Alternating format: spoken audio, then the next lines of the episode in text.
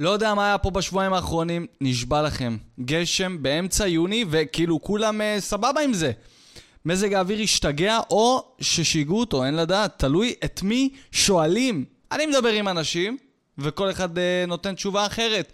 חלק אומרים שזה האילומינטי, מרסס כדי לדלל אותנו, וחלק אומרים שהמדינה עושה פה הנדסת אקלים כדי שירד יותר גשם, בוודאי, וחלק אומרים שבגלל חודש הגאווה אלוהים כועס עלינו. את האמת, כבר לא כזה אכפת לי. מי זה? למה זה? ומי השם? אני רק דורש שהאילומינטי או ביבי או אלוהים יחזירו לי כסף על זה ששטפתי את הרכב 4 פעמים בחודש. משהו, חשבונית. קבלה, משהו. בפעם האחרונה באתי לשטיפת רכב, שטפתי גם בפנים וגם בחוץ. בפעם השנייה, באתי אחרי שבוע, הוא שאל אותי הצעיר שם אם אני רוצה בפנים. אמרתי לו, לא, לא, בפנים נקי לי. עכשיו הוא מתבאס, כי כשהרכב הרי נקי בפנים, אין לו יותר מדי להרוויח אקסטרה. זה רק המכונה. אתה נותן למכונה את הכסף, נכנס לבפנים, יושב, שם על נוטרל, וקדימה, נקי לי את ה... אני זוכר שפעם פחדתי מזה כשהייתי ילד. לא הבנתי למה אני בתוך מכונת כביסה.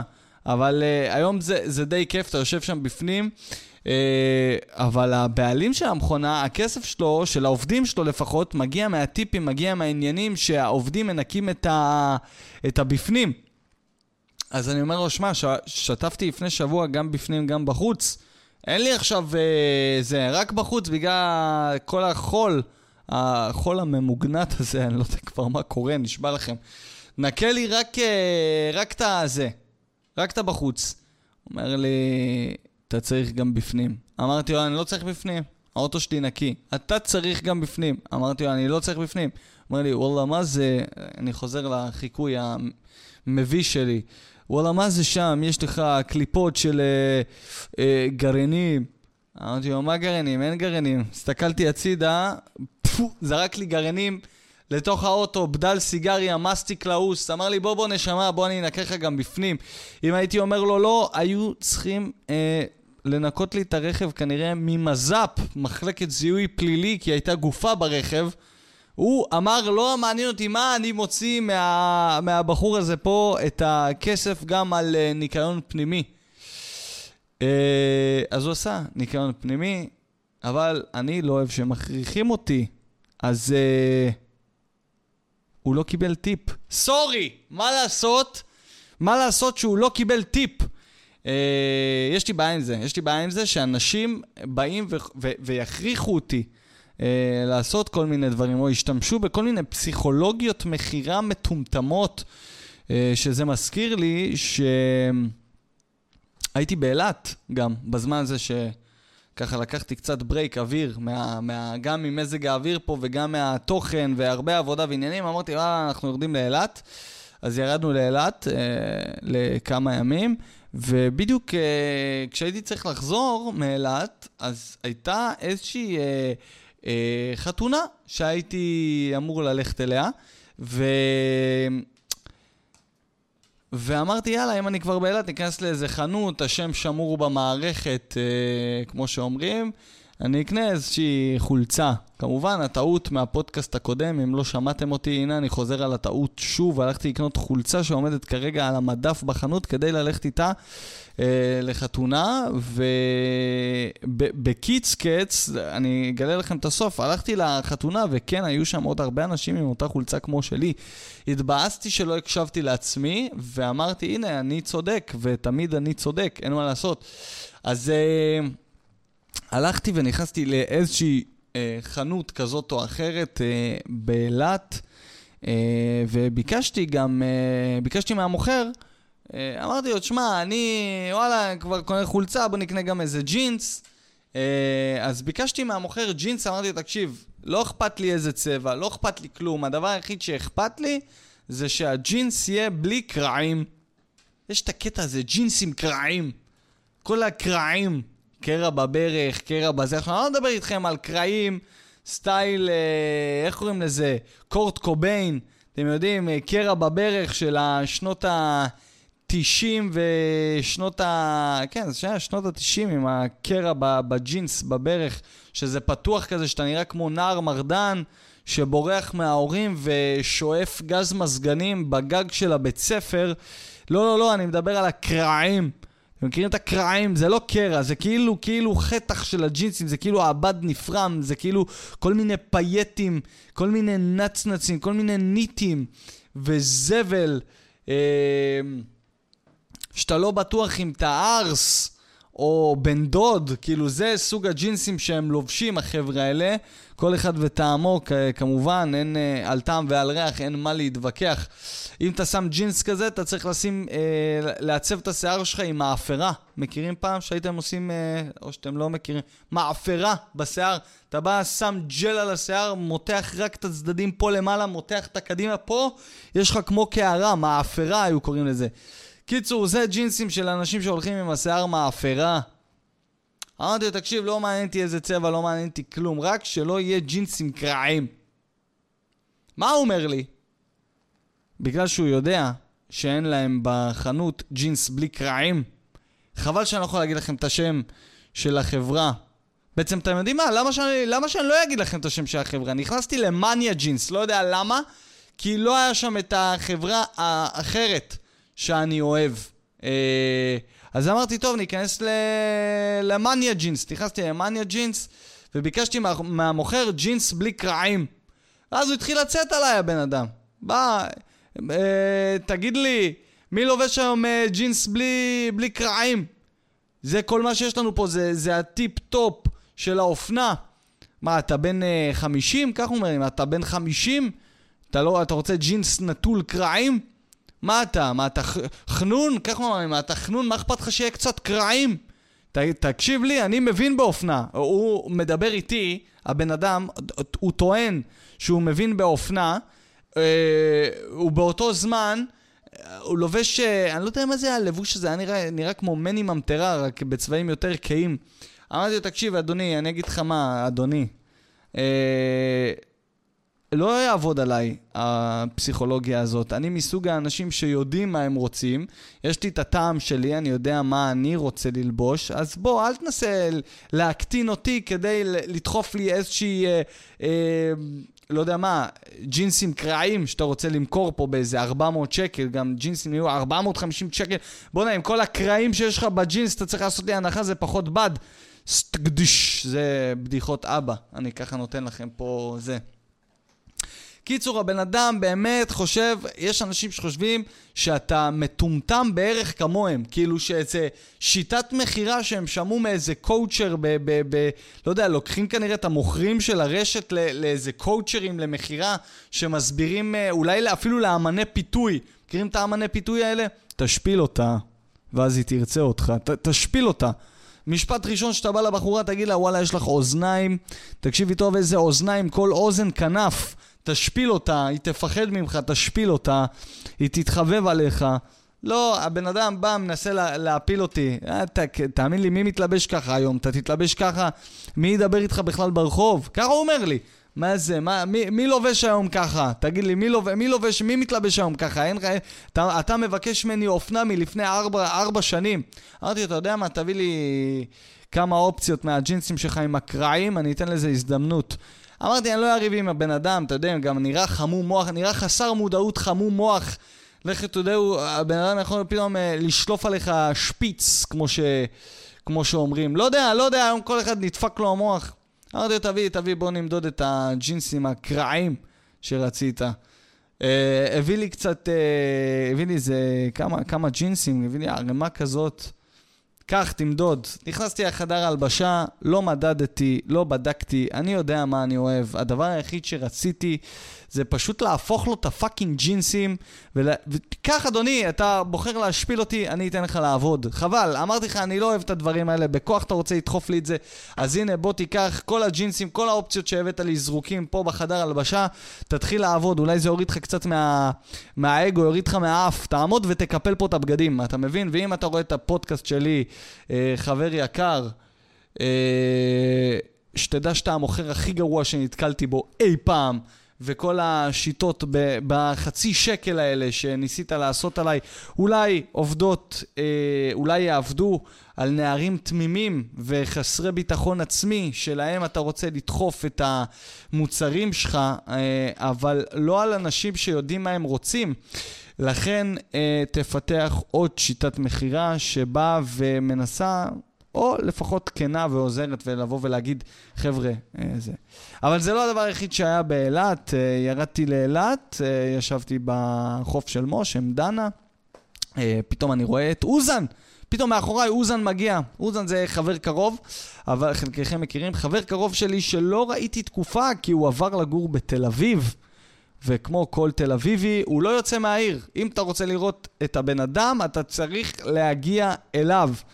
באמת, האופציה שאני אגיע לתל אביב היא כל כך קטנה. כאילו, אני מגיע רק כשאני חייב. חייב משהו משם, משהו שיש רק שם. פגישת עבודה, לקנות משהו, אולי יציאה פה ושם, כי שום מקום אחר בארץ לא משתווה לחיי הלילה של תל אביב. אין מה לעשות עם זה. אז פעם, באף פעם שאני יוצא, אז אני מגיע לשם. שער הזמן אני מאוד מאוד משתדל לא להגיע לעיר הזאת. מתחיל לי גירודים שאני שם בצהריים, כי אתה צריך לתכנן את הנסיעה לתל אביב, כמו שאתה מתכנן איזה חופשה להודו. צריך לבדוק מה השעות בלי פקקים, למרות שאין כבר שעות בלי פקקים. לראות שאין סגירת כבישים כי יש הפגנה, או מחאה, או מצעד, או הפגנת מחאה שצועדים בה. יש הכל בתל אביב.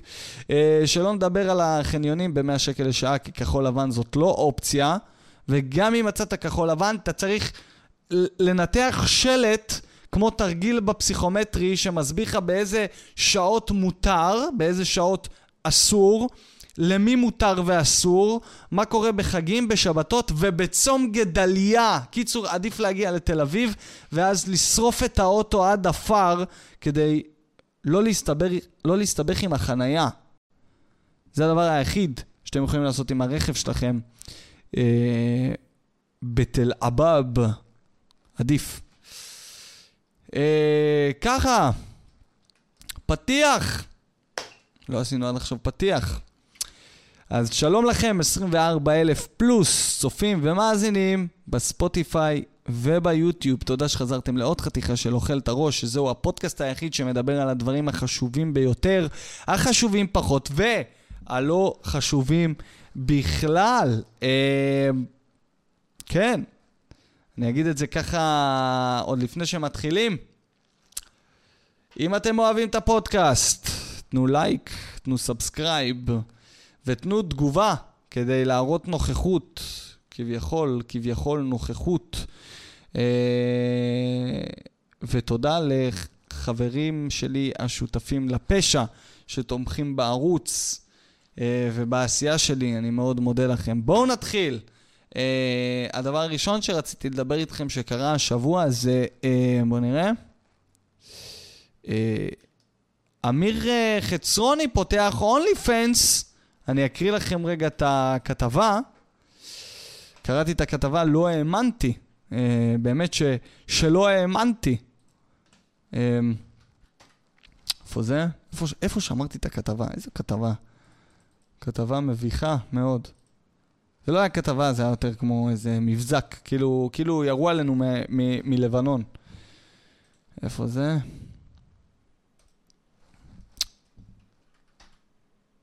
ככה.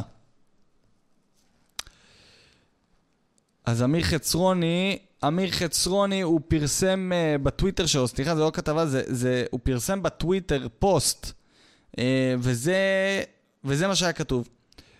אז מה יהיה ב-OnlyFans שפתחתי עם הפרגית? שזה, קודם כל, קצת היה לי מוזר, כי כאילו, הוא קורא לחברה שלו פרגית, שזה דימוי קצת מוזר, לאחד שנראה כאילו יש לו אנמיה מטבעונות. כאילו, למה פרגית? ה-OnlyFans שפתחתי עם הקוביית טופו שלי, זה כבר יותר מעניין. ואז הוא כתב, תצטרכו לעשות מנוי חודשי. אם תרצו לדעת הכל, תצטרכו לעשות מנוי חודשי. מה לדעת הכל? לא הבנתי. מה יהיה ב-OnlyFans שפתחתי עם הפרגית? מה יהיה עם ה-OnlyFans? חבר'ה, אני יכול להגיד לכם ככה, אני לא יודע מה יהיה ב-OnlyFans, אבל אני יכול לדעת בוודאות מה לא יהיה, ומה שבטוח לא יהיה, לא יהיה מחרמן, לא יהיה סקסי, ולא יעשה חשק, זה מה שבטוח. ואז הוא כותב, 20 שקל בשביל חודש של אורגזמות, זה כלום כסף. אולי. 20 שקל בשביל חודש של אורגזמות זה באמת כלום כסף, אבל אבא שלי תמיד אמר לי, שמה שזול יקר. היום אתה עושה מנוי ל-OnlyFans של אמיר חצרוני ב-20 שקל, ואז אתה צופה בתוכן, מקבל טראומה ומשלם לפסיכולוג 350 שקל לסשן, לפעמיים בשבוע לאורך עשור. אתם מבינים? אתה לא מספיק עשיר כדי לקנות בזול. ואז הוא כותב, 20 שקל בחודש של אורגזמות זה כלום כסף. בנטפליקס הייתם משלמים יותר ומקבלים פחות. בזה הוא צודק. למעשה. ואז הוא כתב, אבל כדי להיות נחמד, קבלו הצצה. אני יכול להגיד לכם שראיתי את ההצצה.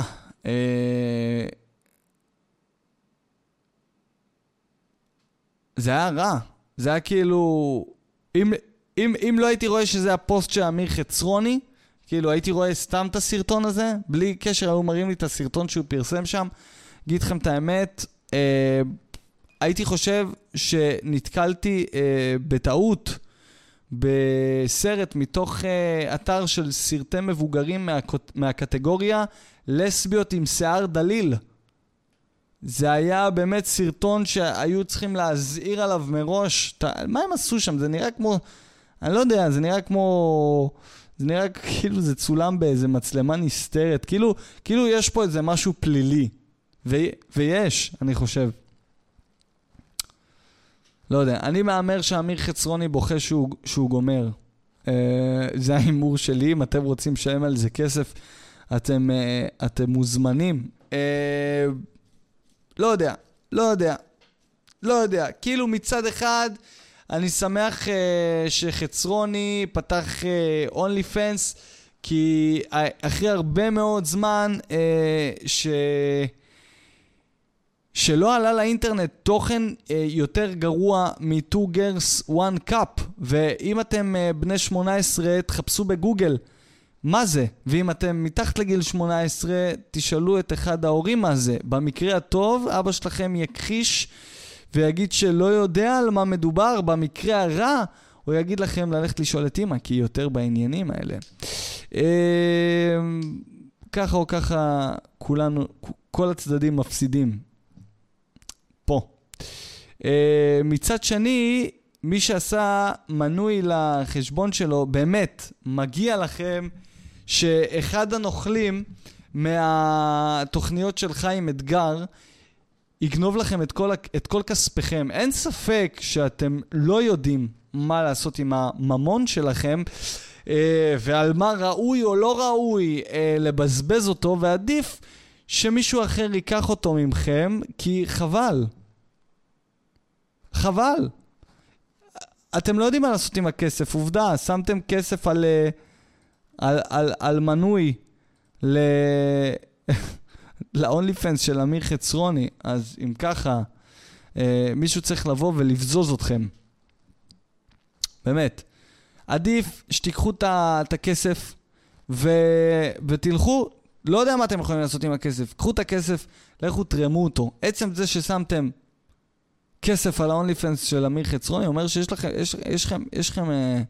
יש לכם בעיות קשות שצריכות להיפטר. עם פסיכולוג, עם... למה אתם רוצים לראות את זה? לא משנה. והדבר הבא שרציתי לדבר איתכם עליו הוא... כן, ככה זה היום, יהיו הרבה מאוד דברים, יש השלמת פערים, יהיו הרבה מאוד דברים שאנחנו נדבר עליהם, ונדבר בקצרה על כל אחד מהדברים. כן, אז ככה, הפרסומת החדשה של מרגי, ראיתי את הפרסומת החדשה של מרגי, כן? תשמעו, זה שיט מוזר. כאילו, הוא מדבר שם על מרגי הישן, היה נמרח על קירות, צועק, משתולל. מרגי החדש, הוא בוגר, מחושב. האמת, בהתחלה חשבתי שזאת פרסומת לרטלין. כאילו, הייתי בטוח שאיכשהו הצליחו לפרסם רטלין. כאילו, אמרתי, אוקיי, אחרית הימים. הנה מפרסמים בטלוויזיה בפריים טיים רטלין. לא בדיוק הבנתי. ואז, ככה, בסוף, ראיתי רק את הסלוגן, ואז הבנתי שזה פרסומת לאפליקציה של כסף. לא הבנתי בהתחלה. באמת שלא הבנתי. הוא יושב שם, מרגי יושב שם, זורק משפטים לא קשורים, אקראיים לחלוטין. אני לא יודע מה הוא ניסה להסביר. מרגי של פעם היה מלקק אסלות, מתגרד עם אננס,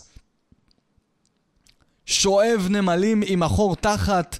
מרגי של פעם היה משחק פימפונג ובוכה, צוחק על ארנבים בערוגה. לא הבנתי, זורק לך כל מיני משפטים מוזרים. מרגי הישן היה אוכל את הצהוב מהאוזניים. אתה לא יודע מה הוא ניסה להוכיח במשפטים האלה.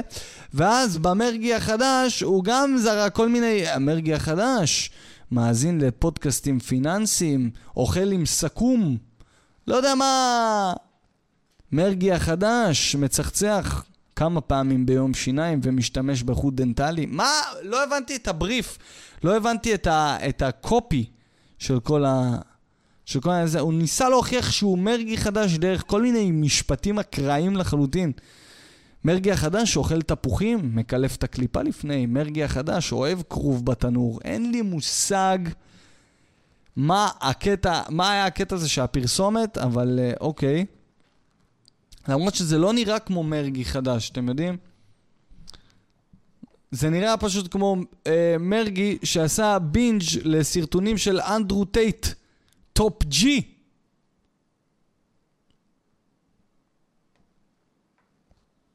עוד רגע מרגי החדש דופק גלח וקונה בוגטי. או את מרגי החדש כזה יושב, מתראיין לכל מיני... נשים צריכות להיות... אתה לא יודע... אתה לא מרגי החדש, אתה... כן, אין ספק שמרגי החדש גדל על הסרטונים הקצרים של אנדרו טייט בטיקטוק. אני מרגי החדש, אתה לא מרגי החדש, תירגע. מרגי החדש. מרגי החדש, אין ספק. עוד שנייה מרגי החדש לוקחים, זורקים אותו לאיזה כלא ברומניה. מרגי החדש. מרגי החדש מעשן סיגר. מרגי החדש הוא... תירגע כבר. כל הפרסומת עצמה נשמעת כמו, לא יודע מה, כמוני, מטרץ עם ההורים שלי, בשיחה עם המחנכת והמנהלת של החטיבה, שאלו אותי כיתה, כי כדי לא לאכול עונשים כבדים מאבא שלי בחופש הגדול. תראו! אבי הישן היה מצייר נקניקי עם אורלה על הלוח עם טוש לא מחיק. אבי החדש היום בא עם מחברת ועיפרון משלו לכיתה. ככה הייתי מנסה לשכנע אותם בכל מיני כאלה. אבי הישן, רק תעלו אותי כיתה. היו מבטרים לי, ושנה אחרי זה שוב פעם הייתי אבי אחר הישן. עדיין כותב... מצייר נקניק עם אורלה על הלוח עם טוש לא מחיק, תהיו בטוחים בזה. מקווה שזה גם לא איזה החרטה של האפליקציה הזאת, כמו החרטות שאני דחפתי למנהלת שכבה. כן, בואו אלינו, אנחנו טובים, אנחנו ניתן לכם ריבית על הכסף שיש לכם בבנק. אתה אחרי שאתה נרשם מעביר את הממון שלך לאפליקציה, אתה בא לדבר עם בן אדם, אין. שלום, אני רובוט. תמיד אתה בא לדבר באפליקציות. אנחנו נותנים יחס אישי. יש לך התקלה הראשונה, אתה מרים טלפון, שלום, אני רובוט. אפשר שנדבר בוואטסאפ, לא רוצה שנדבר בוואטסאפ. הם גם אומרים לך כאילו, אם תדבר עם הרובוט שלנו, תוכל לפתור את הבעיה יותר מהר, כי כרגע מקומך בתור לנציג שירות הוא 5,847. על מי, מה, לא הבנתי כאילו, דבר עם הרובוט שלנו. אתה מוצא את עצמך רב עם רובוט בוואטסאפ. אמרתם לי שלא תהיה עמלה, אבל יש עמלה. למיטב הבנתי, למה אני מדבר עם AI היום? קיצור, שלא יעבדו עלינו. עכשיו, בזה הרגע, האמת, אני עובר בנק. אתם חושבים שאני חושב שיהיה לי יותר טוב? לא! אני בטוח שיהיה לי חרה, כי כולם שם חרות. בטוח בזה. אבל הבנתי משהו. אני עושה את הטריק של ההורים של פעם. לעבור כל 3 חודשים, חצי שנה למקום חדש, נותנים לך את ההטבות של הלקוחות החדשים. איך כאילו שורפים אותך ברגע שאתה לקוח ישן. שלום, המחיר שלי מאוד גבוה. אין מה לעשות, זה המחיר בחבילה. אבל המחיר שלי מאוד גבוה, יחסי, אני משלם על אינטרנט וטלוויזיה, איזה 8,000 שקל. זה המחיר שלנו בחבילה. כן? אתה מתנתק מהם, חוזר? שלום, בטח ניתן לך הכל ב-20 שקלים לחודש, בואי הנקניק, רק תירשם אלינו, תקבל שלט, תקבל גם מסגן, אתה שואל מה הקשר למסגן, זה בכלל חברת תקשורת, בוא, תקבל גם מסגן, כי אתה לקוח חדש, את הלקוחות הישנים תמיד ינקנקו אתכם, כל החיים שלהם זה מרדף של כל דבר, של כל חברה. זה המרדף להביא לקוחות חדשים, להביא מצטרפים חדשים. מהרגע שהבאת מצטרף חדש, זורקים אותך לפח, נשמה. זה כאילו איזה פאקבוי, תל אביבי כזה. בטח נשמה, נסיכה שלי. עונה, מדבר באיזה 90 שיחות עם כל החדשות. ברגע שקיבלת את הבולבול, לכי חפשי אותו. צריכה את סופית גרנט מהעבודים כדי למצוא את הבחור. לא עונה לשיחות, לא זה. איפה נעלמת? לפני יומיים שכבנו, איפה נעלמת? ואתה מקבל כזה הודעה בחזרה, דברי בוואטסאפ עם הרובוט שלי, הבעיה תוכל להיפטר לך יותר מהר, למה כרגע מקומך בתור היא 8,547. כולם עובדים בשיטה הזאת. באמת, חברה הייתה יכולה להיות חברה מאוד רווחית וטובה אם היא הייתה דואגת ללקוחות הקיימים שלה יותר מאשר לחפש כל שני ו50 מצטרף חדש. גועל נפש, אפשר להגיד. הפרסומת הזאת הייתה יכולה להיות טובה, אבל היא לא באמת, כי כאילו מרגי החדש הוא לא מרגי החדש. הוא סתם מרגי ששמו לו ג'ל חוכובה על הראש ולא יודע מה, סירקו הצידה. ככה הייתי נראה כשהייתי בן 5 בימי שישי בצהריים שההורים שלי היו שמים לי שמפו נגד תקינים על הראש. הייתי יושב במטבח, לא יודע מה קורה, יושב איזה 40 דקות שעה במטבח, הייתה שורפת לי הקרקפת, הייתי רואה את הקרקפת שלי נושרת כמו שלכת. הקרקפת עצמה, לא השיער, הקרקפת הייתה נופלת לי לצדדים, והקינים היו בקרחנה כמו פנג'ויה. הקינים לא מתו, רק הקרקפת שלי, התאי אור, פה מתו. לא יודע, איזה ריח של בנזין. כל איזה 10 דקות, אמא שלי הייתה באה, דופקת לי סירוק. גם המסרק היה מסרק, תקשיב טוב, מסרק כמו זה, מגרפה. זה היה עשוי, זה היה מגרפה קטנה. לא מספיק, החומרים הכימיים גמרו לי על הקרקפת. היית עושה ככה, שולף שיער עם קרקפת, היית יכול לראות מפה את הנימים של הזה. גם אחרי זה באו לך עם מסרי קינים, תקשיב טוב, מפלדת על חלד.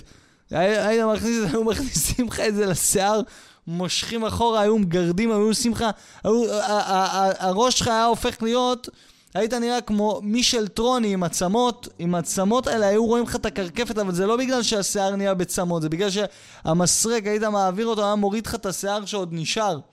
היה עושה לך פסים, היית נראה כמו זה, כמו הבנות עכשיו, לא יודע, יש טרנד של צמות, כל אחת עושה את הצמות האלה. מה זה הצמות האלה? מאיפה הטרנד הזה הגיע? שמות לך צמות, עושות לך צמות הראש, כל אחת נראית כמו לסבית בכלא. לא הבנתי את הצמות האלה. מה זה? אני רואה, אנשים עושים צמות. לא, זה טרנדי, זה הבנות באח הגדול עושות את זה. זה מישל טרוני עושה את זה.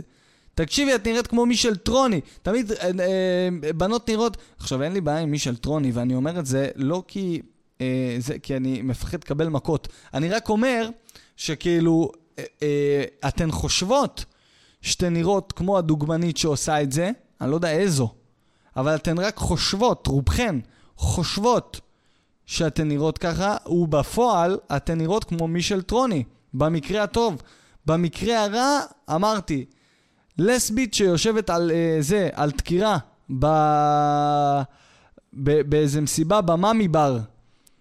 לא יודע, זה נראה bad shit. גם גברים, דרך אגב, שאתם עושים את הצמות האלה, אני לא יודע, כאילו זה יושב טוב רק על מישל טרוני. שוב, אני אומר את זה כי אני מפחד לקבל מכות. אני אומר, במיוחד white dudes, white boys, עושים את זה, חושבים שהם יראו כמו איזה, לא יודע מה, כמו קנדריק למר, או כמו איזה, לא יודע, כמו איזה ראפר, כמו איזה שחקן כדורסל. בסוף אתם נראים רע. במקרה הרע, אתם נראים כמו לסבית שהכילה מישהי תקירה במאמי בר. גם הבנים נראים כמו לסביות. לא יודע כבר מה הסיפור, מי נגד מי. עצמות האלה, הטרנדים האלה של עצמות, אין לי מה להגיד לכם על זה.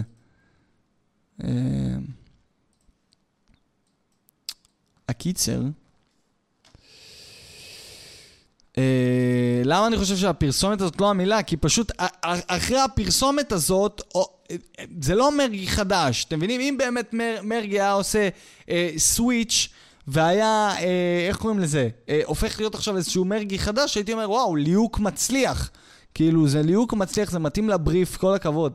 אבל זה לא אמין, כי אחרי פרסומת אחת, אתה רואה עוד פעם עם מרגי, רק את המרגי הישן, במרכאות, עם חולצת בטן, נמרח על קירות, וזה, מאופר, ועם תסרוקת של דורה.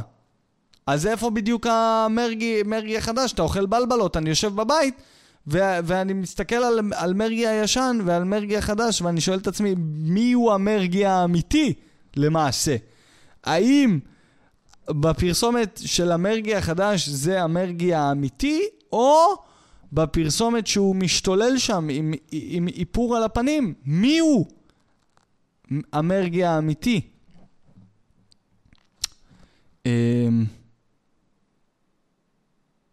מי הוא? מכירים את המים הזה של איך קוראים לזה? של ספיידרמן? מכירים את המים הזה? שכזה רואים ספיידרמן אחד עומד מול ספיידרמן אחר והם מצביעים אחד על השני? זה, רק עם מרגי החדש ומרגי הישן. אין, כבר עשו לי בלבלות. אומר לכם את האמת, בלבלות חזקות מאוד. הדבר הבא שאנוכי רצה לדבר איתכם עליו הוא, אוקיי, נראה איפה זה, ככה, כתבה שהתפרסמה אתמול. הזמרת דמי לובטו מספרת שהתייאשה מלהסביר למה היא מזדהה בכינוי די דם. אני אגיד לך משהו, גברת דמי לובטו, את התייאשת מזה, אנחנו התייאשנו ממך, מה קורה פה? ואז היא אומרת, למי שלא יודע, די דם, כל הדברים האלה זה אנשים שהם לא סגורים על אם הם בנים או בנות, לא ברמה של עכשיו כאילו אתה גבר והחלטת להיות אישה כי אתה מזדהה כאישה, אוקיי? או שאת אישה שהופכת להיות גבר ואז החלטת להזדהות כמו גבר, כגבר. אלה אנשים חדשים, זה עוד יותר קדימה, זה אנשים שהם כאילו, הם כל כך מתוסבכים שהם עד הרגע הזה ממש שאתה פונה אליהם, הם לא בטוחים מה הם. אתם מבינים? כאילו, הנה, היא כותבת, זה משהו שנאלצתי להתמודד איתו מדי יום, למשל, בשירותים ציבוריים, נאלצתי להיכנס לשירותי האנשים, למרות שאני לא לגמרי מזדהה עם זה, או כשמיליתי מסמכים שבהם הייתי צריכה לכתוב מה המגדר שלי, היו רק שתי אופציות, זכר ונקבה, והרגשתי שאף אחת מהם לא נכונה עבורי. סתמי את הפה שלך כבר. אתם מבינים מה הבעיה? מה? למי אכפת? תעשי חושבים, תנעלי בחדר שבוע, תגידי למסקנה מה הכי נכון עבורך, ונתקדם. למה צריכה... עכשיו, זה לא רק הבעיה שלהם, של האנשים האלה, שהם לא מבינים מה הם. הם גם מפילים עליך את הבעיה. אתה אומר לה, סליחה, מה שלומך? תפנה אליי בזכר, אוקיי, מה שלומך? תפנה אליי גם, אתה יודע מה, אני עד לא סגורה, תפנה אליי בהם, מה שלומכם? אבל את אחד מטומטמת, לאן הגענו? והקטע המצחיק שאוטוטו, כן, זכרו מה אני אומר לכם פה, אוטוטו, הם כל כך יחרפנו את העולם שיהיו צריכים להמציא מין שלישי. אתה תכנס לאיזה מקום, להירשם לאיזה משהו, ויהיה לך זכר נקבה, וימציאו משהו שהוא בן לבן. כאילו באמת יהיה עוד איזשהו משהו כזה. או שתלך לשירותים, יהיה זכר נקבה, ויהיה עוד משהו. חייזרי מאוד, שאתה לא תהיה, זה למבולבלים. מבולבלים מגדרית. אתה תלך לשם, אתה תכנס לשם, וכל המבולבלים מגדרית יהיו שם, פלוס אנשים שדוחפים לנחיר קוק. כי מה זה יפתור הרי? שאתם חבר'ה הולכים לדחוף בנחיר, ואז אתם טועים, כי אתם גם בנים גם בנות, אתם באים להיכנס עכשיו לשירותים, ואתם אומרים, מה, הבנות ייכנסו לבנים? מה, הבנים ייכנסו לבנות? לרוב הבנות נכנסות לבנים, לשירותים של הבנים, כי גם אם בת עכשיו נקבה תסתובב רגע בשירותי בנים, אף אחד לא באמת, זה לא שמישהו יצא משם בצעקה, בת בשירותים, אף אחד לא יעשה את זה, אף אחד לא ייכנס, אף גבר לא ייכנס לסטרס. לעומת זאת, אם גבר יוצא מאיזה תא ובנות נמצאות בשירותים, לגמרי תהיה אנדרלמוסיה, כמו שאומרים, יהיה כאוס, אולי יובילו אותך החוצה מאותו מקום שאתה נמצא, אזוק ובניידת. לכן זה איכשהו תמיד יש את ה... כאילו מה עושים, לאן להיכנס, לכל צד לא כזה נעים. אז אני חושב שהדבר חיובי בכל האנשים כמו דמי לובטו, שדוחפים את האג'נדה שלהם לגבי זה שהם לא בטוחים אם הם בן או בת. דרך אגב, תציצי בין הרגליים, זה יספר לך מעט, אבל, ואת כל שאר הבלבלות הנפשיות שלך תשאירי לעצמך. כרגע שאת צריכה ללכת לשירותים, לכי לשירותים של אנשים, אוקיי? בכל מקרה, הדבר הטוב שיצא מכל העניין הזה, זה שימציאו עוד שירותים שהם שייכים לכולם, לאנשים שהם מבולבלים מינית, וכל החבר'ה יוכלו להיכנס לשם, בטח גם יהיה יותר מרווח, כי אתה לא יודע אם בשביל להשתין אתה צריך לשבת או לעמוד. עוד פעם, נכנסים לשם אנשים שאולי אולי יש לה פוש, אבל היא לא באמת מזדהה עם השתנה בצורת ישיבה, כי זו צורה של בנות. אז אולי היא תרצה לעמוד עם הפוש ולהשתין בעמידה, וזה יכול ליצור הרבה לכלוך. אז גם יציעו אסלה יותר רחבה, כדי שנשים שלא מזדהות ולא רוצות להשתין כמו נשים, כי הן יותר מגדירות את עצמם משתינות כגבר, יוכלו להשתין ולא לפספס, כי אחרי הכל המנקה המסכנה תהיה צריכה לספוג את כל הטמטום הפרוגרסיבי הזה ולנקות שתן. אז יהיה כאילו אסלה יותר גדולה ויהיה כל מיני כאלה. אז כל החבר'ה יוכלו להיכנס לשירותים הגדולים והמרווחים הללו, ולדחוף הפקה לנחיר, בלי שיהיה את הדילמה לאן נכנסים ולאן הולכים. או שבעלי עסקים יחזרו לאולד סקול, ונתחיל לראות הרבה יותר שירותים שהם יוניסקס, שזה אנו שירותים ליברליים. אתה נכנס, אתה משתין, דופק נוד, לידך מירב מהמשרד, גם חרבנת נותנת בראש, כולם בסדר עם זה, או שאין להם ברירה. זאת גם אופציה. אבל שנייה ברצינות על כל העניין הזה, שדמי לובטו ועוד כמוה, אני לא יודעת אם אני בן, אני לא יודעת אם אני בת.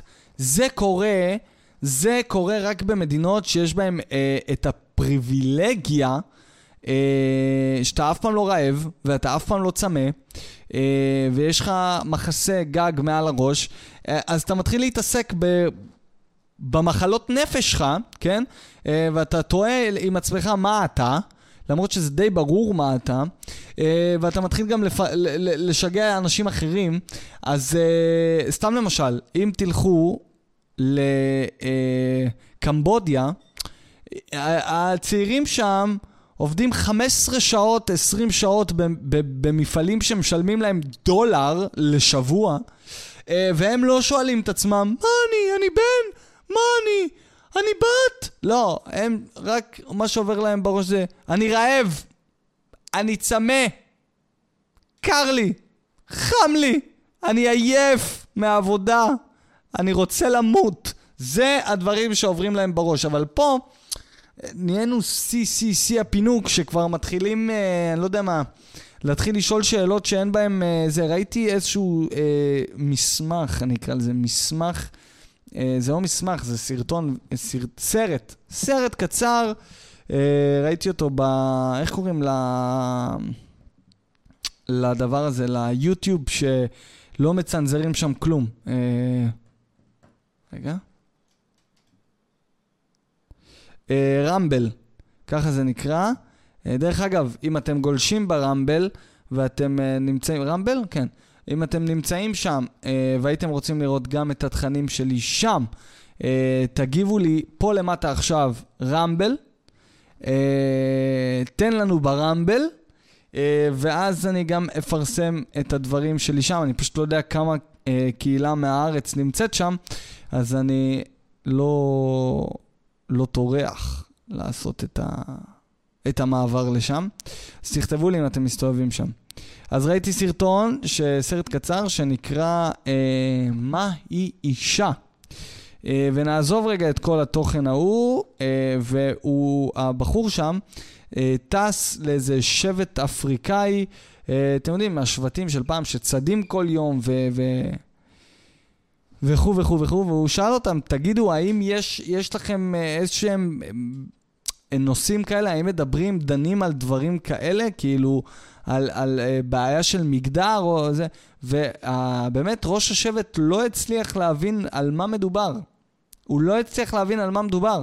הוא פשוט כאילו שאלתו, לא הבנתי, אתה נולד בן? כן. אז הוא בן. נולדה בת? כן. אז היא בת. ושם זה כאילו ברמה, הם תחילו לצחוק עליו בכלל על עצם השאלה. אז עוד פעם, כל העניין, אני חושב, בסופו של דבר, יש לנו המון המון המון פריבילגיה בצד הזה של הכדור, שבעצם יש יותר מדי מרווח לכל מיני מחשבות מוזרות. בטוח שאם דמי לובטו הייתה צריכה לקום ב-4:00 4 בלילה בסרילנקה, כדי להתחיל לקטוף קוטנה או מנגו או אני לא יודע מה עד שעה 3:00, כי היא צריכה להרוויח $0.50 בשביל לקנות שק אורז. אני בטוח שהיא לא הייתה עומדת וטועה עם עצמה מה אני? אתה רק שואל את אנשים, יש לכם עבודה לתת לי? זה בדיוק מה שזה היה. ולנושא הבא שאני רוצה לדון איתכם עליו, ככה, הטרנד החדש והמסוכן בטיקטוק, משתספים במקום שבו הקרינה הגבוהה בארץ. אני לא יודע אם ראיתם את הדבר הזה, אבל יש איזשהו טרנד, עוד פעם, טרנד בטיקטוק לצעירים. הם מחפשים באיזושהי אפליקציה או באיזשהו מקום איפה יש את הקרינה הכי חזקה מהשמש, ואז הם מודיעים באיזה דף בטיקטוק שמודיע איפה, באיזה עיר נמצאת או באיזה לוקיישן נמצא עכשיו ויש את הקרינה הכי חזקה, והם הולכים לשם, לשכב שם כמו מטומטמים, או מטומטמות ליתר דיוק. רוב המשתתפות ורוב המשתתפים בטרנד הם בנות, והן הולכות להשתזף במקום עם הקרינה הכי גבוהה, שזה כמובן מסוכן ולא בריא. איזה דור מעייף, באמת. איזה דור מעייף. כל טכנולוגי, כאילו כן, אני מבין שאתה צעיר, וכל מה שאתה רוצה זה לעשות דברים מרדניים ולצחוק לסכנה בפנים ולהגיד אני אעשה מה אני רוצה. אבל הכל הפך להיות היום נורא, איך אומרים? טכנולוגי ונורא מתקדם. אפילו הדרכים לחלות או למות הפכו להיות דרך אפליקציות וכדומה. מה קרה לתקופה שאנחנו היינו צעירים, לפני שנות ה-90? בסך הכל, המרד שלנו, הדברים המסוכנים שהיינו עושים, היו מסתכמים ללכת ביום שישי לפיצוצייה ולבקש מהנרקומן שיושב בחוץ, כי בכל פיצוצייה יש נרקומן, את הנרקומן של העיר. כולם יודעים שהוא נרקומן, כולם יודעים שהוא גמור. השוטרים באים מדי פעם שבאה נעדת, הם כזה, איגור, עוד פעם אתה עושה בעיות.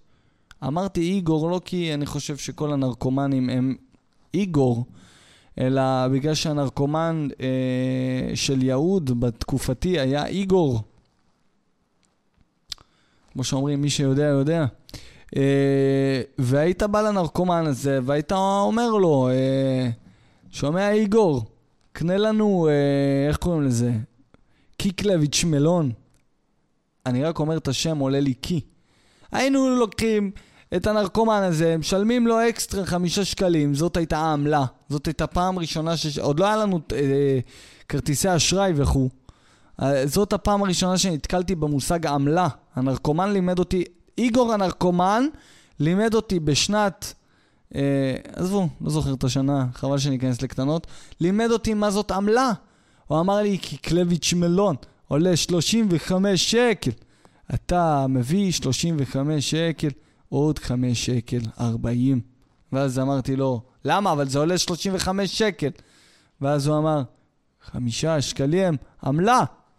ולא היה טלפון, כאילו לא היה טלפון חכם עכשיו להיכנס לאינטרנט, לבדוק בגוגל מה זה עמלה. פשוט הסכמנו עם איגור. אוקיי, אתה מקבל עוד 5 שקלים כנראה. בגלל שאתה קונה לנו אלכוהול לקטינים. זה היה הסידור, ועם הזמן, עמלה, אוקיי, זאת העמלה, הוא עמל. הוא באמת עמל, אולי אחד האנשים שבאמת היה שווה לתת לו עמלה, זה היה איגור, כי הוא היה הולך צולע, כנראה הוא נדרס איזה יום אחד שהוא היה מחוק מקרק, הוא נדרס, והוא בקושי זז, לא יודע, כנראה נדרס באגן או משהו, היה לו בעיה ללכת, והוא בקושי דיבר, לא היה לו שיניים, כי כל השיניים שלו עברו ריקבון מפחיות של קרק, והשיער של... קיצור, הבן אדם היה נראה כמו עלה נידף ברוח, ואיך קוראים לזה? הוא היה קם מהכיסא פלסטיק שלו, אחרי שהוא שתה כל כך הרבה, וכנראה הזריק גם, ונכנס לחנות, היה צריך להרים את בקבוק הקיקלביץ' מלון הכבד הזה, ללכת לקופה, ובכוחותיו האחרונים לשקר למוכר, באמת, and the Oscar goes to איגור, שבא ואומר למוכר, לא, זה בשבילי הקיקלביץ', זה בשבילי הקיקלביץ', והמוכר, גם הוא בעצמו ידע שזה בשבילנו, אבל הוא היה צריך להרוויח 35 שקלים, או כמה שהוא מרוויח ממכירת קיקלביץ', אבל הוא לא היה יכול למכור לנו את זה ישירות. מה שכן אני חושב, לאורך השנים הבנו, שבעל הפיצוצייה שמר את איגור קרוב, כדי שאיגור יהיה תיווך לקטינים, לקנות ממנו אלכוהול. ואז הבנו שאיגור לא רק לוקח מאיתנו עמלה, הוא לוקח גם עמלה מהמוכר פיצוצייה, על זה שהוא בכלל יושב שם ועושה את העבודה הזאת. איגור היה כמו מתווך של דירות. הוא היה לוקח מאיתנו על זה שבאנו לראות שהסכמנו לקחת את הנכס, וגם מבעל הנכס, שהוא מצא לו מישהו שירצה לקחת, הבנתם?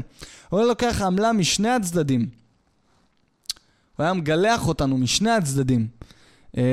אנחנו שילמנו 5 שקלים פר קנייה, ובעל הקיוסק כנראה שהם לו במבחנות או בבירה זולה כזאת או אחרת. איזה תקופות. וואו. תכתבו לי פה למטה, איך קראו לנרקומן פיצוצייה שלכם?